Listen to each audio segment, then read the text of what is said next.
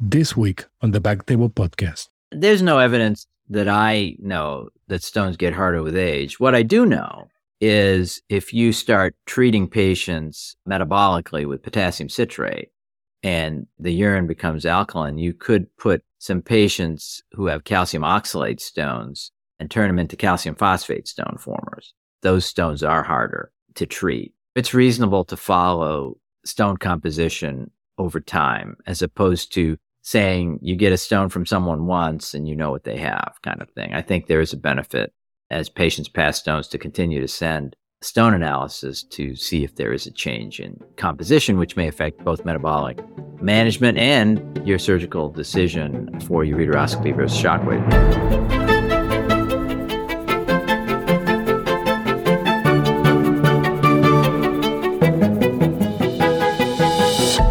Everyone, and welcome back to Backtable Urology podcast, your source for all things urology.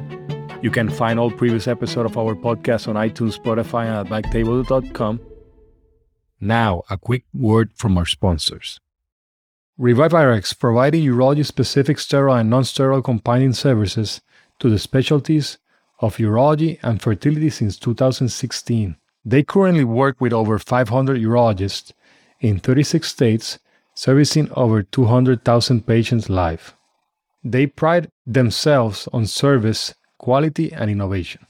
Products like their ICI injections are lyophilized to provide temperature stability to allow for shipping, easy of travel, and fewer incidences of priapism compared to pre-mixed formulations. Products ReviveRx produces include HCG, FSH, Trimix, Trimix Gel, libido enhancement for men and women, hormone replacement, and over 80 unique urology specific compounds. All pharmaceuticals produced in our facility follow federal guidelines for sourcing, compounding, and dispensing. Find them online at reviverx.com. That's R E V I V E R X.com or call 888 689 2271. Orders may be faxed to 888 689 1620 or sent electronically to ReviveRx Houston. Now, back to the show. This Jose Oche Silva as your host this week. We are happy to have as a guest this week Dr. Stephen Nakada. Dr. Nakada did his urology residency at University of Rochester Medical Center, then did a fellowship in endourology from Washington University Medical Center in St. Louis, Dr. Nakada is a world renowned expert in urinary stones disease and urological laparoscopy. It is worth mentioning that he did the first hand assisted laparoscopy in the USA using a sleeve. He is the current chairman of the Department of Urology at the University of Wisconsin. Dr. Nakada, it's a pleasure to have you as a guest today. Welcome to Backtable. Thank you, Jose. Pleasure to be here. How's everything? You mentioned today that you did two SWLs. Yeah, so we did a couple of cases. So certainly uh, it's apropos to the discussion today. When's your OR date? Are you in the OR most of the week or? I usually operate three days a week. So that's the usual for me. Yeah. And then one day of clinic, and we try to run the department and do my other duties with the health system and the other day and a half. So today uh, we're going to talk about SWL, extracorporeal shockwave lithotripsy. But prior to talking about SWL, I wanted to talk about your trajectory. Uh, definitely, you're a, a, renowned urologist. You have done a lot of research, have won multiple awards. How do you decide between academia versus private practice? Yeah, I think today the dichotomy is getting smaller. I think there are more private practice urologists who are doing more teaching and are interested in clinical trials and are evaluating their practice. And by the same token, there are more academic urologists who are assessing their clinical outcomes and are more clinically based uh, than ever. So I think the dichotomy's gotten smaller. You know, that being said, for me, I was always very interested, and this started from my fellowship back at Washington University with Ralph Clayman you know, we were trying to make the field better and move the field forward. So we would ask a lot of questions and try to find the answers. And that really drove me to be my best and also, you know, made my job exciting. And I think that's my motivation to be in academics to really answer the questions. I think now been in practice for 26 years. What I've learned is, you know, research has changed and it is much more based today on beginning to understand clinical outcomes, beginning to understand patient based outcomes and really trying to help our patients with urologic disease recover and have better results than in the past. And basic science, while it still remains vital, and obviously national funding is vital towards that, I do think we've moved to doing work that has more clinical impact sooner. And I think that's sort of the secret sauce today. So certainly I think the future is bright for young urologists because I think you have a lot of opportunity, both to some degree, the private sector as well as the academic sector. But also, you know, I think we can innovate and have impact quickly. And, you know, interestingly, you know, Jose, you yourself are a, a stone urologist. You know, I think we can all impact our patients with stone disease by making better decisions, understanding our own outcomes, and utilizing technology where it can be utilized most efficiently. So certainly it's a pretty, I think, bright future for endourology and stone disease. And minimally invasive urology, you know, certainly has a strong place to really decrease pain and suffering of our patients with urologic disease. And that's kind of an old dictum that continues today. Exactly. And definitely you mentioned efficiency. And that sometimes for me as a, as a urologist, that I mean, I was trained more with the ureteroscopies, PCNLs, rather than SWLs during the during our training. So that's part of why I want to talk to you about SWLs to learn from you also. So, Dr. Nakada, uh, in terms of the patient selection regarding SWLs, who's a candidate and who's not a candidate? Yeah, so I think, you know, a good way to think of this, number one, is sure, of course, the majority of your patients today are going to have, if they have a procedure, will have ureteroscopy. And I think what happens is the benefits of shockwave lithotripsy, which itself is an evolving technology, is that it is non invasive. It's a non invasive treatment. It's often the treatment of choice for patients. And I think, you know, if you look at the people that, that really want shockwave lithotripsy, and, and there have been a number of studies looking at people who have had both ureteroscopy and shockwave lithotripsy, and those patients that had both favored shockwave. But if you look at it, if selected well, shockwave lithotripsy can deliver good outcomes, and the emphasis is on good. So maybe a better way to start is who's not a candidate for shockwave lithotripsy. So generally today, still two centimeter stone is, is the cutoff for most urologists for ureteroscopy. And those people should have a percutaneous procedure, either mini perc or standard PCNL. So those bigger stones are out for shockwave because we know that it'll be multiple treatments, risk of sepsis, obstruction, and so on. So I would not do shockwave there. And then you begin to look at the stones that are smaller than two centimeters. And some of the work we did back in the early 2000s, and it's been validated by others, is, you know, virtually everyone gets a CT. And when you get a CT scan, you get a lot of information today, right? So what information is relevant to the stone patient? Well, the first thing we look at is the Hounsfield density or the maximum Hounsfield unit density. So you can assess in the office, right on your PACS system, the density of any stone. The other thing you can assess right in your office is the skin to stone distance. So the distance between the stone and the skin. So those become two critical criteria. So every stone patient I see before we do a procedure, we know their Hounsfield density, we know the skin to stone distance, and then we will typically have, you know, the stone size as well. So if you look at those three items, then I prefer shockwave patients to have a Hounsfield density of less than a thousand.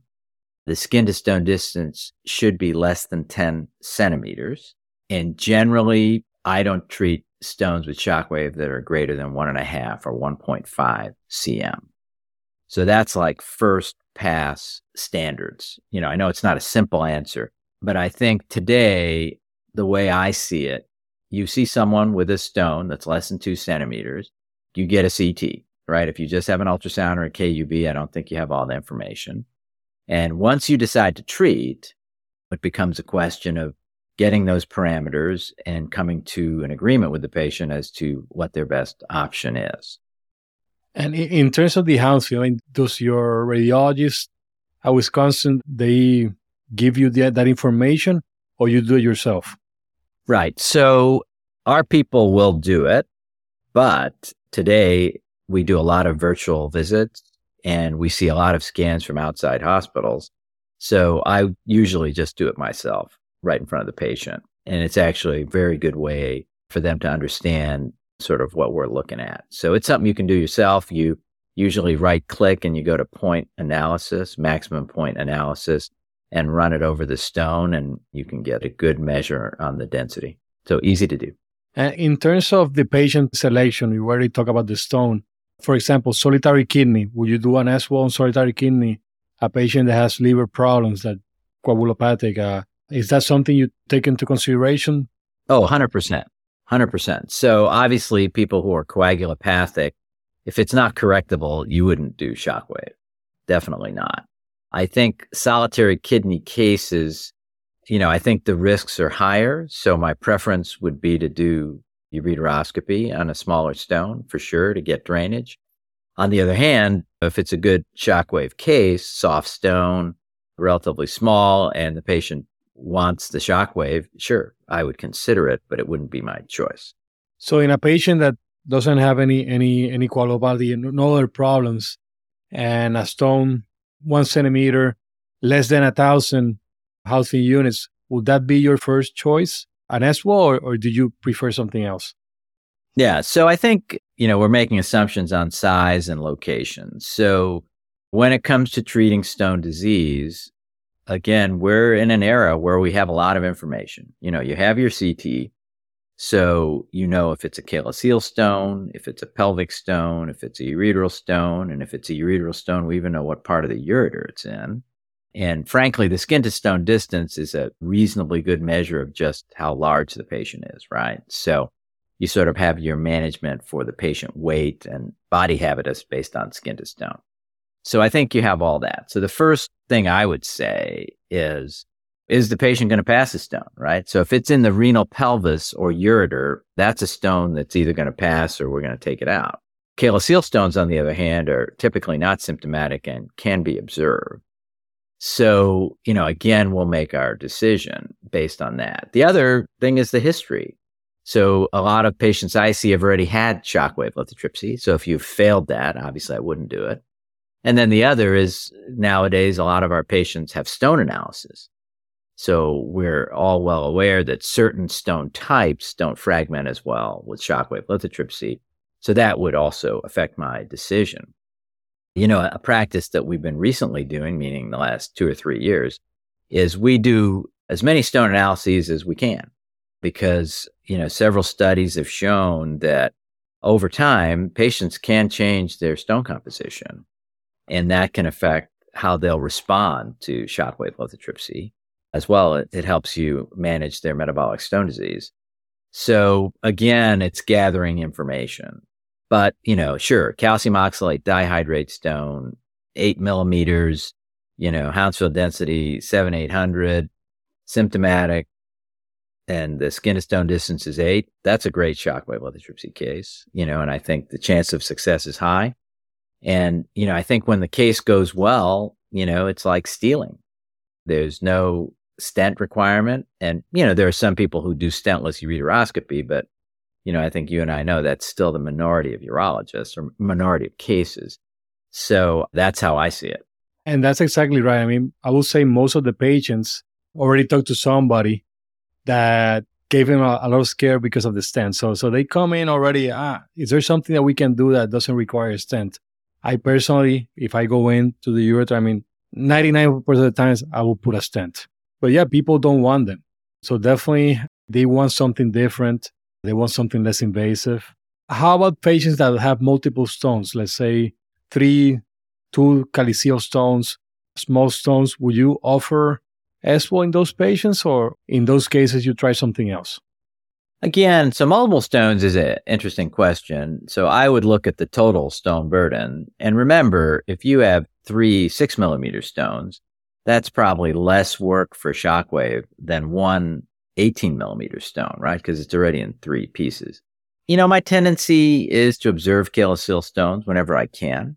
It just depends on the individual and the situation. And the downside of shockwave for multiple stones is you have to divide your treatment right? Because your your typical recommendations 24, 2600 shocks. So, you know, at that level, you're only delivering 800 per stone. So your stone free rate may go down. So I would certainly bring that into the equation, you know, as a discussion point. So our stone free rate may be or will be lower when there's multiple stones. So sure, I think that's a good ureteroscopic case because you can obviously manage the different stones because there's no limit in terms of how many shots you can give with the laser or pulses with the laser. And doctor, in terms of you mentioned observation, so does observation in your case doesn't matter the size, or are there stones that that regardless the size you're going to observe? Yeah, I think again a lot goes into the individual patient, right? So I think you know someone in their 70s or 80s, and we know as people get older, they're less likely to be symptomatic from stones those are better patients to observe. Also, the risks them having the procedure may outweigh the benefit of the procedure itself. On the other hand, you know, a 35 year old with a, a, larger stone, even calyceal, might benefit from treatment because obviously eventually it could be a problem. But I would, I would make the case, you know, you'd be interested in trying to do a metabolic evaluation and get those people managed medically uh, as well to lower their long term risk of stone. And, and certainly younger people, I generally think folks under 50 that have their first stone or second or third stone are pretty likely to have more and even are more likely have, to have an abnormal 24 hour urine than someone who presents after 50. So I think here you look at the big picture, but I think to me, there are new technologies in shockwave. So those are coming they seem to come slowly. You know, we certainly see a lot of it, but it isn't as available. But that being said, you know, I think the best thing a urologist can do is know what their machine can do and get comfortable with that. John Honey wrote a very good paper now, you know, maybe 15, 20 years ago that looked at various urologists and their success with shockwave. And some of the key findings were number one, it was the urologists with the best shockwave lithotripsy success rates Number one, they did more. So they were comfortable with the machine. Number two, they used more shocks, more power, and they used more fluoroscopy. So that means they cared, right? And they were making sure they were on the stone and they were giving the energy to the, the, the maximum usable amount. So, so I do think there is some art to doing it. And I think maybe about 15 years ago, we went through this phase where people were just doing ureteroscopy and didn't have lithotripters anymore because ureteroscopy was very effective and it remains extremely effective. And the technology is incredible today, as you know. But there are patients, you know, if you ask patients, a lot of them want shockwave. And, and I've had a good number of patients just come in saying, coming to me because they want lithotripsy, as you already stated, just because that's what they want done. And usually those patients do well because they're motivated. They realize they have to pass the fragments. We do use tamsulosin post procedure for shockwave patients. So I think it has a place as a as a non-invasive treatment. And do you mention to them that there might be higher chance of subsequent treatment, or and when you discuss the the procedure per se with them, or is that something that you don't mention? Oh no, definitely. You you always talk about. I mean, you you run the risk of a secondary procedure with ureteroscopy and PCNL as well. I just think, obviously, typically, right, you're discussing ureteroscopy or shockwave, and if we're picking shockwave, the next question is what happens if it fails? They're getting ureteroscopy. So some patients will come to the epiphany of, well, why don't I have the ureteroscopy in the first place to have one treatment and others won't?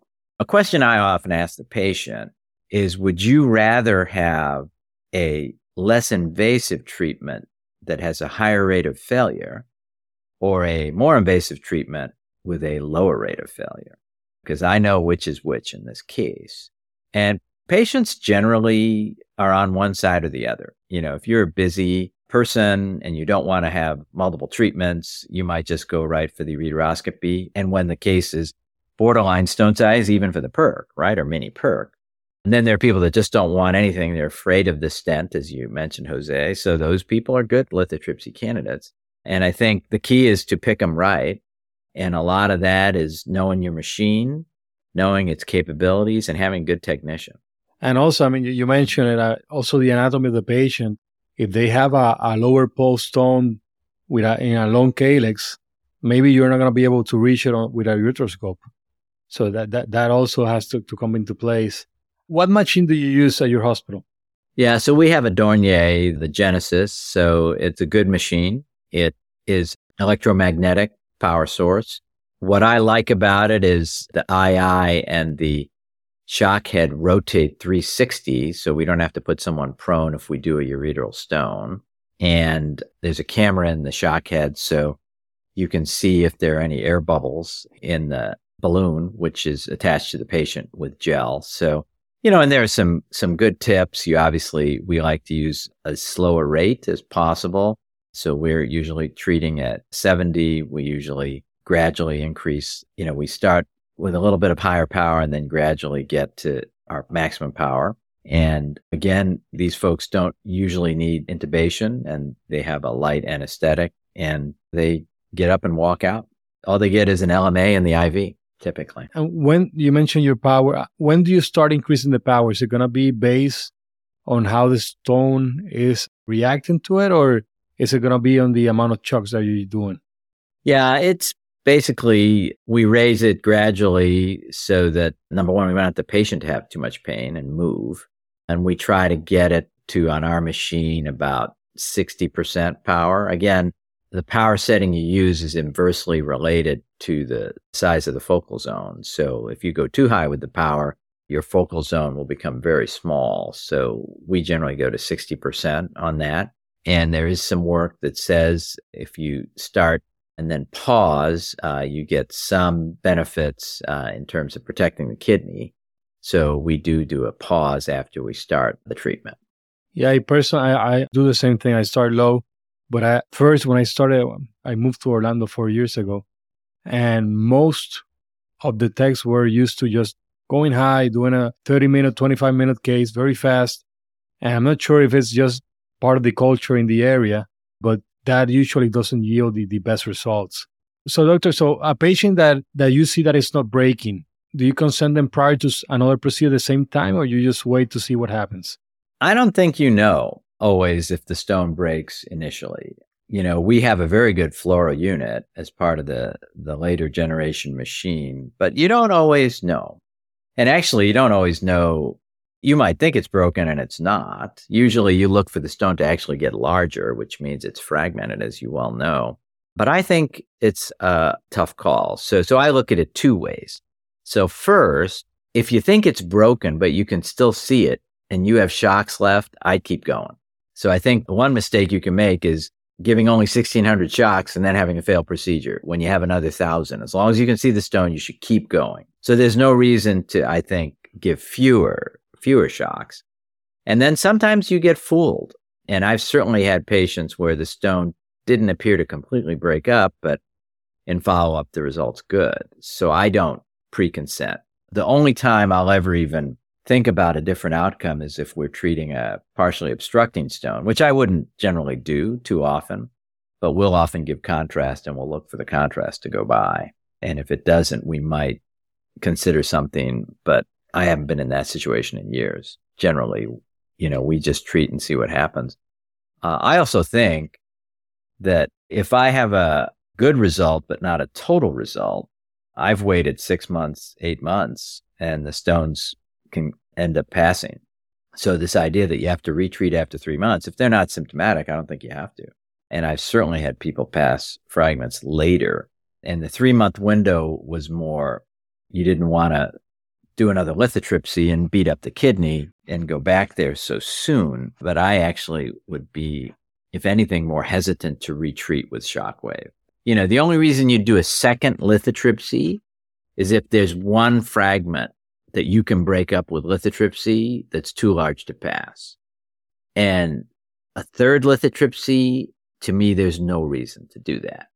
I think if you've done two lithotripsies and you still have stones, you should do something else. And ureteroscopy would be the first choice, but whatever you do, I don't see a reason to do a third lithotripsy on anybody. And if you do a second one, the patient is asymptomatic, three months, six months, what's your timeline? Well, you know, I would wait. I mean, I wouldn't be in a rush if they're asymptomatic. You could make the case if they're asymptomatic, really, should you have been treating them in the first place? But I'm not in a rush if they're not having trouble. I think to me, a classic shockwave failure is if there are large fragments that don't pass, and then you're forced to probably do your ureteroscopy. And I think that happens enough that I tend to favor ureteroscoping most folks. And we literally do 5% of our stone cases are shockwave at Wisconsin, maybe 8%. It's pretty small. So we don't do a lot of it. But I'll tell you, if you're selective, those are some of the happiest patients you're going to have with stone disease, no doubt. Surgical patients with stone disease. And the reason that you do a low amount is just because you're a referral center? Partially. So one reason is obviously we see a lot of failed shockwave or some failed shockwave cases, but I, I think that trend is down. Chris Haas, my fellow, we we have a paper that's coming out shortly that really discusses trends in shockwave and ureteroscopy. And ureteroscopy has gone up and shockwave has remained stable. So we're doing more cases, number one, but much more ureteroscopy. And interestingly, the point where the number of ureteroscopies exceeded the number of shockwaves in the United States was 2017. So it's not that long ago, but it is obviously, you know, now ureteroscopy is the dominant treatment.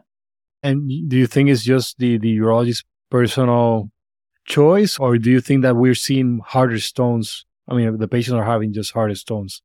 Well, I think one, you know, the younger, the newer trainees are much better at ureteroscopy, right? And you all do a lot of them in your training and you're all very good at it. And I think that's an effective treatment. So I think that the, the, there's a bias there from just your training.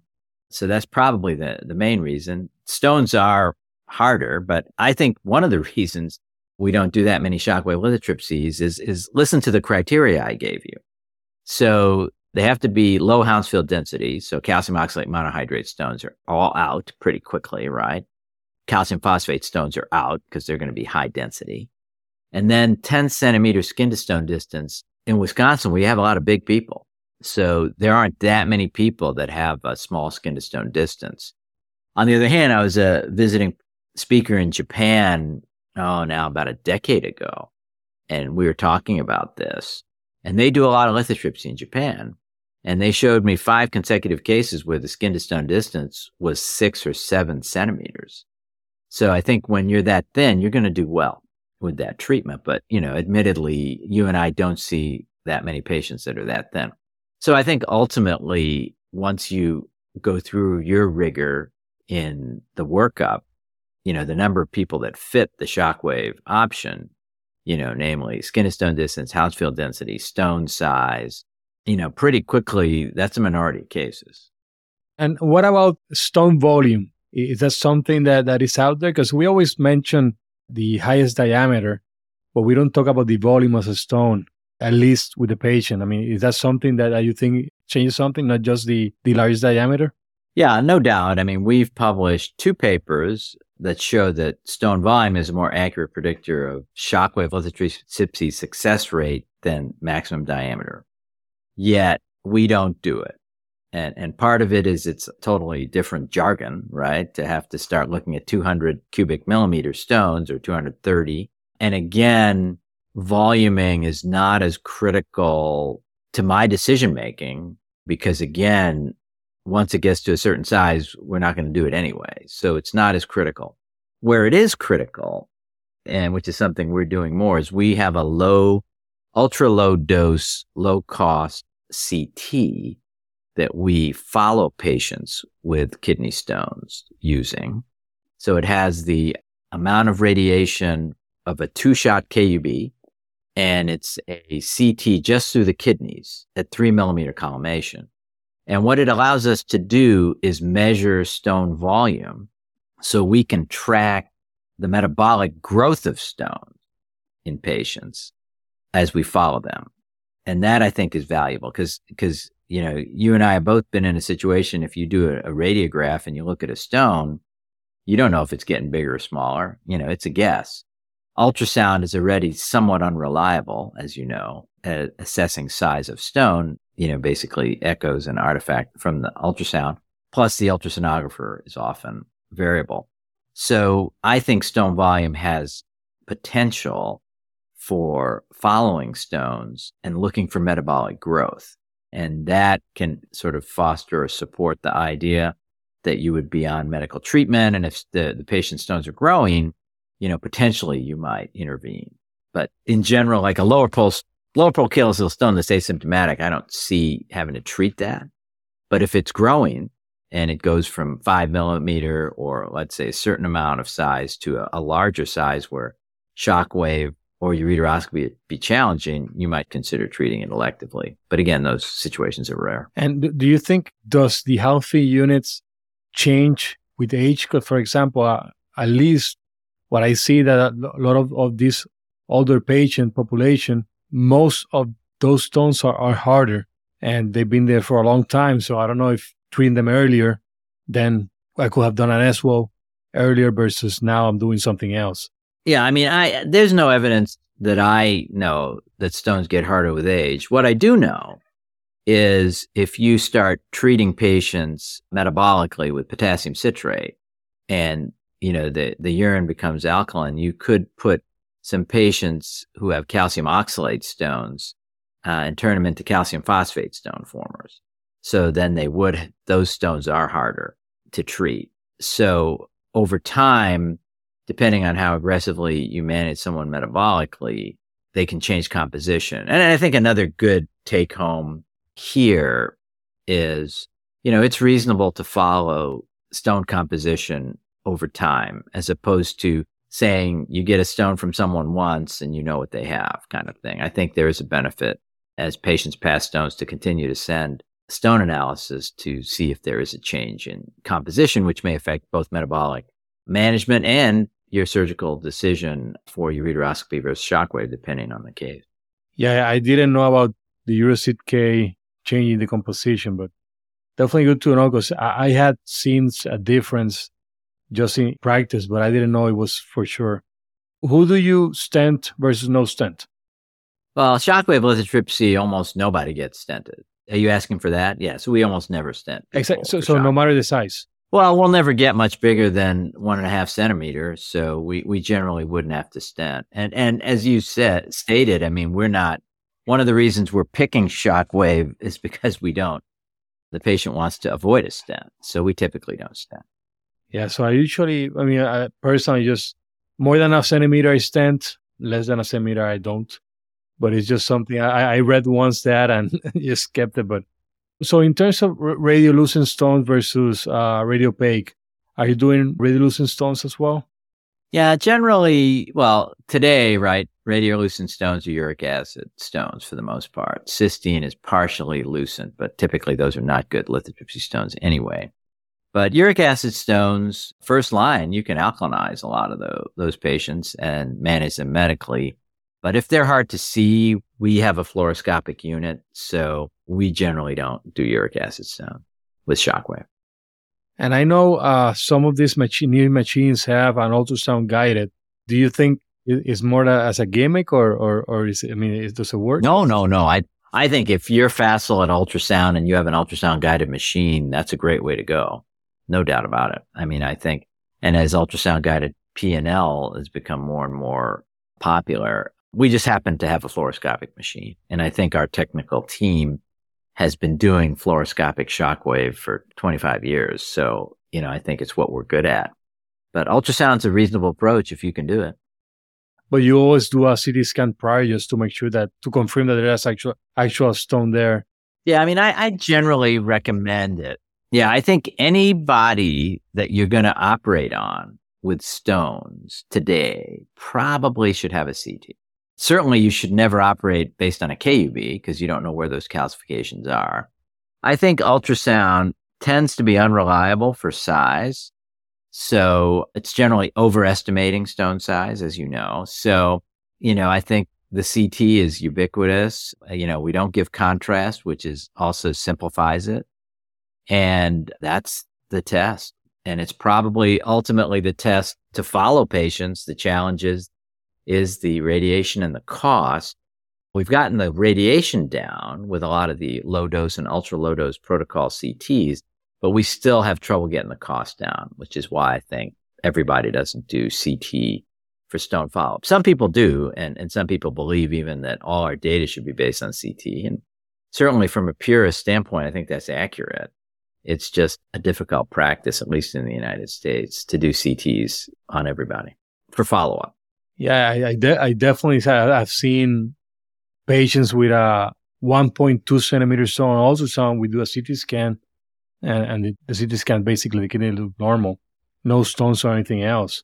So yeah, I always do a CT scan prior to making a, a decision regarding a stone. So doctors, we talk about a little bit about the, the frequency and the power.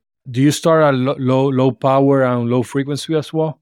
Yeah, we well we keep rate is always low because studies have shown that the success rates are higher if you're using a slower rate.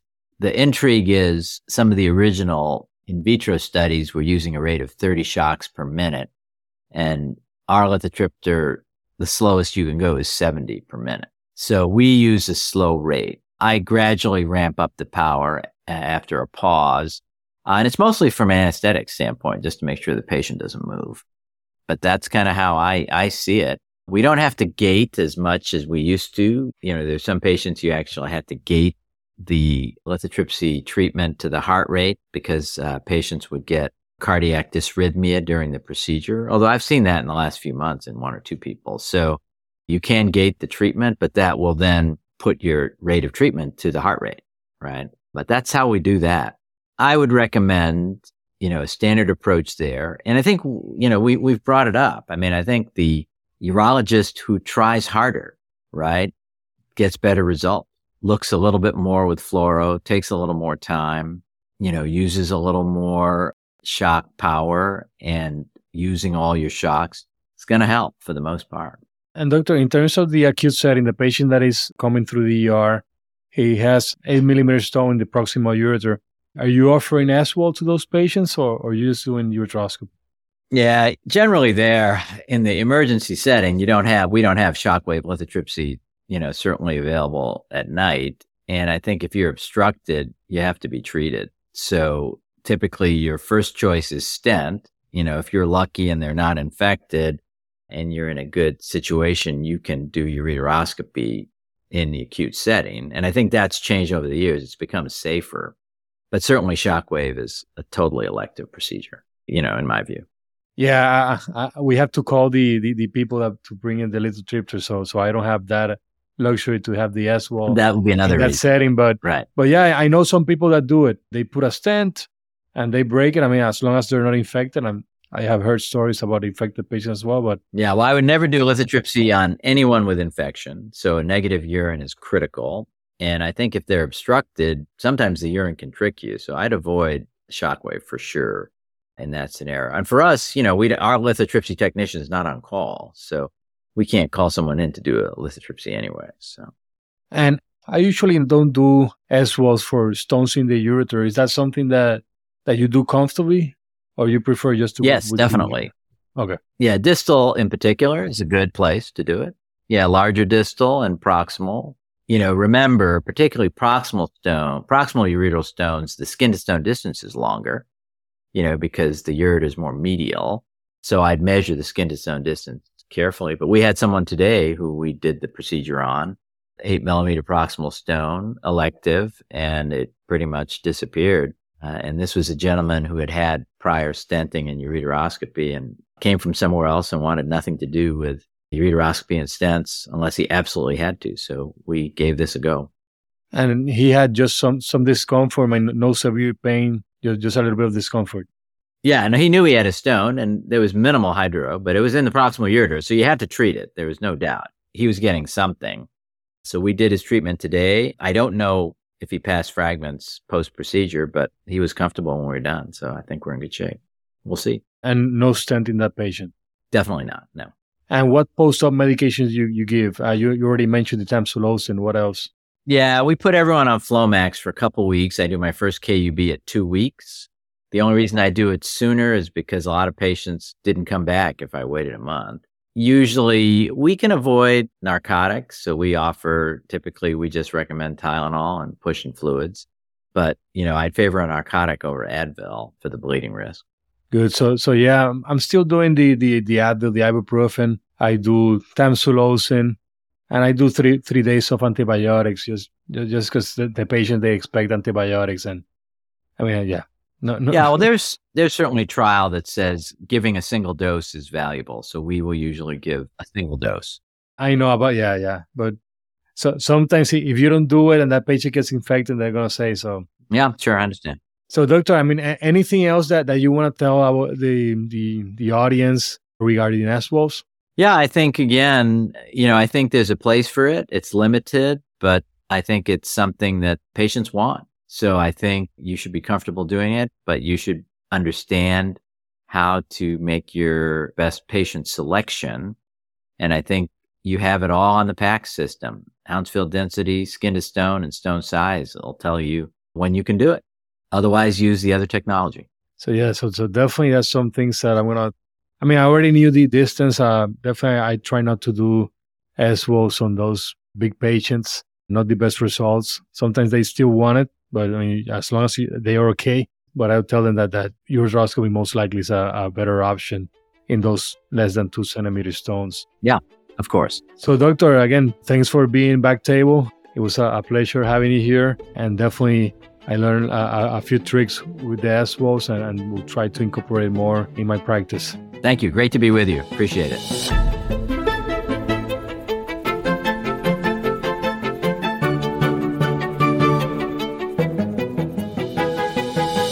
Thank you so much for listening.